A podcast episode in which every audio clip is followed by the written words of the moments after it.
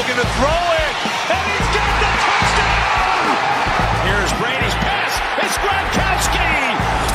Oh, Mack strips it! He is unbelievable! Welcome to the Tabor Gridiron Podcast. I'm Steven here with Isaac once again. Week 15, it's in the books. Pretty much. It was a weird week. A lot of uh, rescheduled games, some interesting. Uh, well, we'll just kind of leave it at that. And, you know, we had a Tuesday, two Tuesday night games, and Monday night had two games as well. That was kind of rare. And Saturday games, it was just a lot of games of football. You know, Thursday, Saturday, Sunday, Monday, Tuesday. That's the, I'm loving it, right, Isaac? I mean, this is great Yeah, it is pretty good. little interesting week, but it's still a lot of fun to have football. And coming up, Christmas, we got games on Christmas Day, Mm-hmm. games on Sunday, games Monday. It's going to be a whole lot of fun. And especially these weeks, we talked last week, Isaac, as the teams are pushing for those playoff spots. These are fun weeks of football, especially when there's so many teams. The playoff picture is a little different. You know, you got that extra wild card spot now. So it's just all these teams kind of battling out. Monday night, prime time once again, the Bears. What do you think, Isaac? Uh, I think, well, we can just say they tried. And honestly, they did try. They didn't do very well. I mean, we did get embarrassed on national television.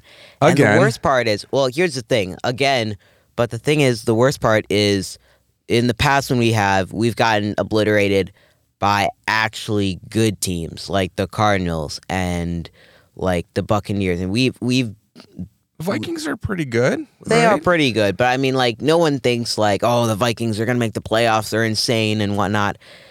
And we just got like embarrassed on national television by this average team. I mean, they're not average, but in people's eyes, they're average, and they're not like a standout, really good, insane team. So we we keep going on national television, and yeah, we do kind of keep getting our butts kicked, which is somewhat embarrassing, but it's fun. I love when we have those primetime games because you're like, yeah, Monday night it's the Bears, Sunday night it's the Bears. So I want to get your opinion on Justin Fields, Isaac. But first, we do have a guest today, and I know you're excited about this, Isaac, as well. And you know, we we live here in Chicago. Yeah, we're Bears fans, Isaac, but we love talking about football. And I want to bring in my brother, your uncle, Uncle Okay. Brian, and I want to get his opinion on on Justin Fields and what what he thinks is is Justin Fields going to be the Bears quarterback. So I want to get I want to get that, and then I also want to know just his opinion overall of the Bears. So hey, Brian, are you there? Hey, what's going on, guys? Good to have you. Yeah, thanks for having me, guys. It's uh, awesome to be here. All right, Justin Fields. He there there's some controversy, you know, with him. I, I have some opinions, and, and I'll share those. But uh, is Justin Fields the guy? You know, I want to believe um, he's the guy, and I think um, starting this season, um, we all, you know, are fed up with the constant quarterback issue. So we look at this talented kid out of college, and we automatically jumped on him that he's the guy. And uh, I, I don't know. After watching him week after week, I think he has some talents in college, um, but I think he's really having a hard time here in the actual NFL. I mean, could he throw a ball? Yeah, he could throw a real good ball, but can he read a defense? And that's what I'm struggling with. Um, watching him uh, week after week, and yesterday, I mean, he scrambles way too much. And yeah, we want a quarterback that moves on his feet, but if you watch every play, I mean, he's either scrambling or just making bad calls. Yeah, and I can see that. Now, do you think? Okay, so I, I like the kid. I think he has a lot of potential. I think watching him week in and week out, there are those glimpses of he has skill. He has the ability to get better. You know, he is still a rookie. Isaac and I keep week in week out throwing it on on the coaching. I mean, he has to have skill, absolutely, and I think that he's going to keep progressing. He he has these glimpses where you're like, wow, this is really good. And then I do agree. I, there's these rookie mistakes. Can you even call some of them rookie mistakes? I feel like two things. One, I think the coaching, which we'll get there, and then two, I think because the team in general is struggling. You know, you're constantly getting hit as the quarterback, you're constantly under pressure. And I'm kind of seeing similar stuff to whether it's Jay Cutler, whether it's Trubisky, is the quarterback then feels like he has to do more. And then, especially uh, with Fields, you know, being a rookie, he doesn't have those skills to be able to read the defense or to make those last minute calls because he doesn't have that experience. I feel like he's trying to do too much because he feels like too much is on his shoulders because the team is too bad. Yes, no? I, no, I do agree with you on that. I mean, it is a trickle down effect. Um, nobody is really stepping up. All the players that supposedly step up are out. I mean, we were short, what, 14 players yesterday's game. Uh, so, yeah, he is put in a position where he has to take on a leadership role. But when I stand back and look at this, I mean, you see this with a lot of teams. You know, these rookie quarterbacks, these rookie players step up um, and they dominate and they lead. I think he is. He's stepping back. He's trying to lead, but he's just failing at it. So I don't know if he, I don't know, maybe he just doesn't have that in him to be the ultimate leader. And some of it is with the coaching. I mean, I'm going to tell you, watching Nagy break down yesterday, that, I mean, that was a little embarrassing. You want a coach that's fired up. Uh, he embarrassed himself. I think that was a, uh, that, that shows you what the overall Bears are like. They just embarrass themselves.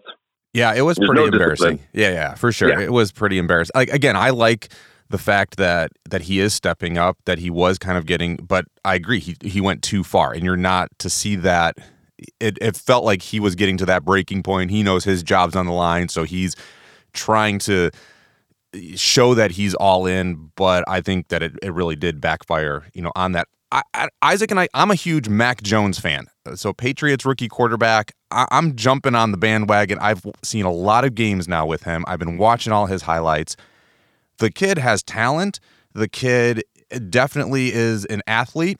I would not say that he's this amazing quarterback right now. I think he has a lot of potential, but you watch him play and it's it's amazing the the play calls that he's making, the choices that he's making, the how he's throwing the ball, the mechanics of what he's doing. And I really feel like that is all coaching. When you have somebody like Belichick, when you have somebody like McDaniels that's just constantly working with you, and you, I feel like if you put Justin Fields in with Bill Belichick right now, he's a different quarterback. I feel if you put Mac Jones right now on the Bears, everybody would be booing him and telling and talking about how, you know, he's not going to make it in the league. So I really do feel like it is that coaching team that's around you and how you're developing him. You know, for Belichick to have Brady for so long and to to know everything about that quarterback position, the good, the bad, what works, what doesn't work.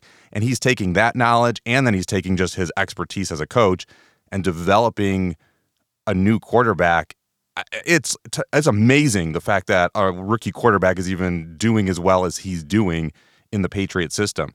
So I feel like it really is the Bears organization because how many quarterbacks have we had where it's the same exact thing and outcome. And honestly, I think like with that, you were saying like Justin Fields doesn't have it to be a leader, and I think the it, the thing that's holding him back is he's not being presented as a leader, and it's all the uh, like the pros who are supposed to mentor him. And honestly, I know that they have mentored him, but he really needs to be in a situation where he where people can accept correction and where he feels comfortable to dish it out, and he's able to really embrace the leader effect because honestly, as a quarterback, you have to be a leader and you have to be able to show the rest of the team what to do. And honestly, I feel that in this situation with the coaching and the whole environment of the Bears, he's not able to do that. And I think it's having weapons too. We have nobody for him to throw the ball to, right, Brian? I mean, at this point, who do we have? Oh, yeah, at this point, I mean, yeah, it was, it was, he does have nobody, but he needs to connect with who he does have. I mean, Byrd and Mooney, uh, they're they're they're rising stars, you know, and they got a lot of work on their own. But um, utilize those two guys. And if you watched yesterday, especially the second half when he really stepped into his throwing game, um, he was connecting with those guys. But look at his his overall mechanics of, of throwing. Every other time he throws the ball, it doesn't matter if you have a Robinson out there or if you have a great legendary receiver.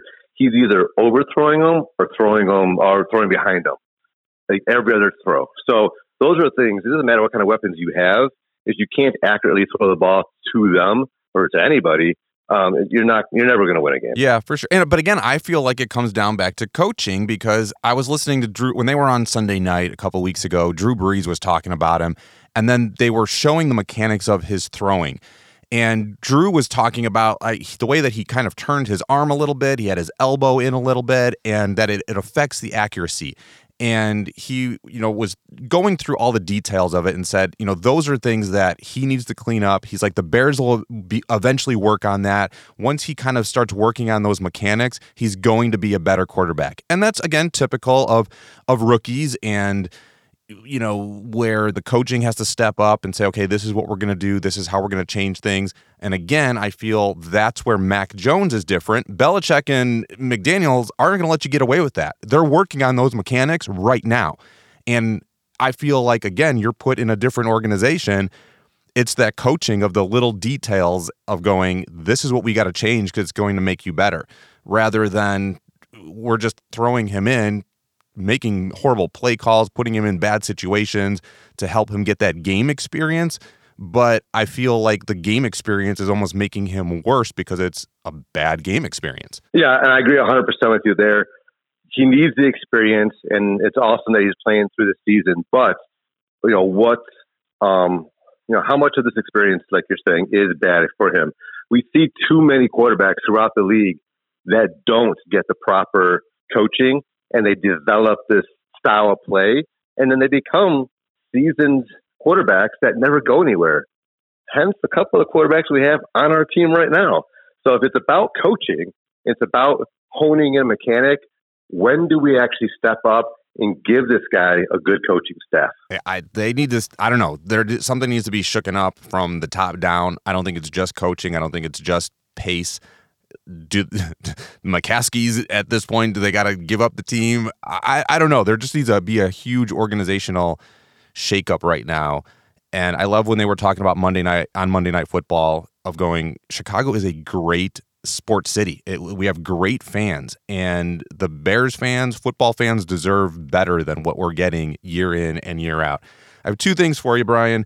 Before we let you go, really quickly, the refs. Now you can look at Monday night's game, sure, but just around the league, game after game that we watch, I feel like the refs have too much control of football games, too much control of the outcomes of games, and that we're nitpicking too much and it sways games in ways that it has not in the past. Your thoughts on that? I, I agree with that 100%. Um, and, it, you know, we don't want to sit here and always just point out the refs, uh, you know, mistakes. We got to take responsibility, or the players got to take responsibility for the game they play. But we've been seeing it in the past few years, but more so this year. The refs do have too much of a hold on the game. Where you know, you look at the calls from last night alone. There were a couple, you know, um, personal fouls that you're like, yeah, was it really? Did he really clip that guy in the knees? No, but the refs don't care. And you kind of wonder, you don't want to throw accusations out there, you kind of wonder, like, what's going on with these guys? Why are games being decided by a call or two, you know, that either goes against us or goes for us? Yeah, no, for sure. And I think that I, I know the league's looking at that more and more. We're trying to get New York in, involved more and more with replays and whatnot. So I don't want to make the game longer. I don't want to drag things out, but I would like to say or see then a ref makes a call and says this is what we're doing and new york can be stepping in real time be like hey we saw it this way. That's not the call. And refs need to be able to humble themselves and say hey we picked up a flag. There is no foul. Hey we thought this this you know if you really want to nitpick the game then make it better not not make it worse. Before we let you go who do you think is going to be in the super bowl right now? Okay we're at week going into week 16 a couple games left in the season going to be making those playoffs run playoff runs who who do you think or who do you like? What what are your hopes for for Super Bowl? Oh, I mean, I really would like to see uh, Tampa Bay in New England face off in Super Bowl. That would be that would be interesting. That would that, be that'd be awesome. It, it would be money making. It'd be historical. Um, but I honestly, you know, you start watching other games and looking at other teams. Um, I hate to say this, being a Chicago guy, I think Green Bay's got a great chance though to make a run for the NFC.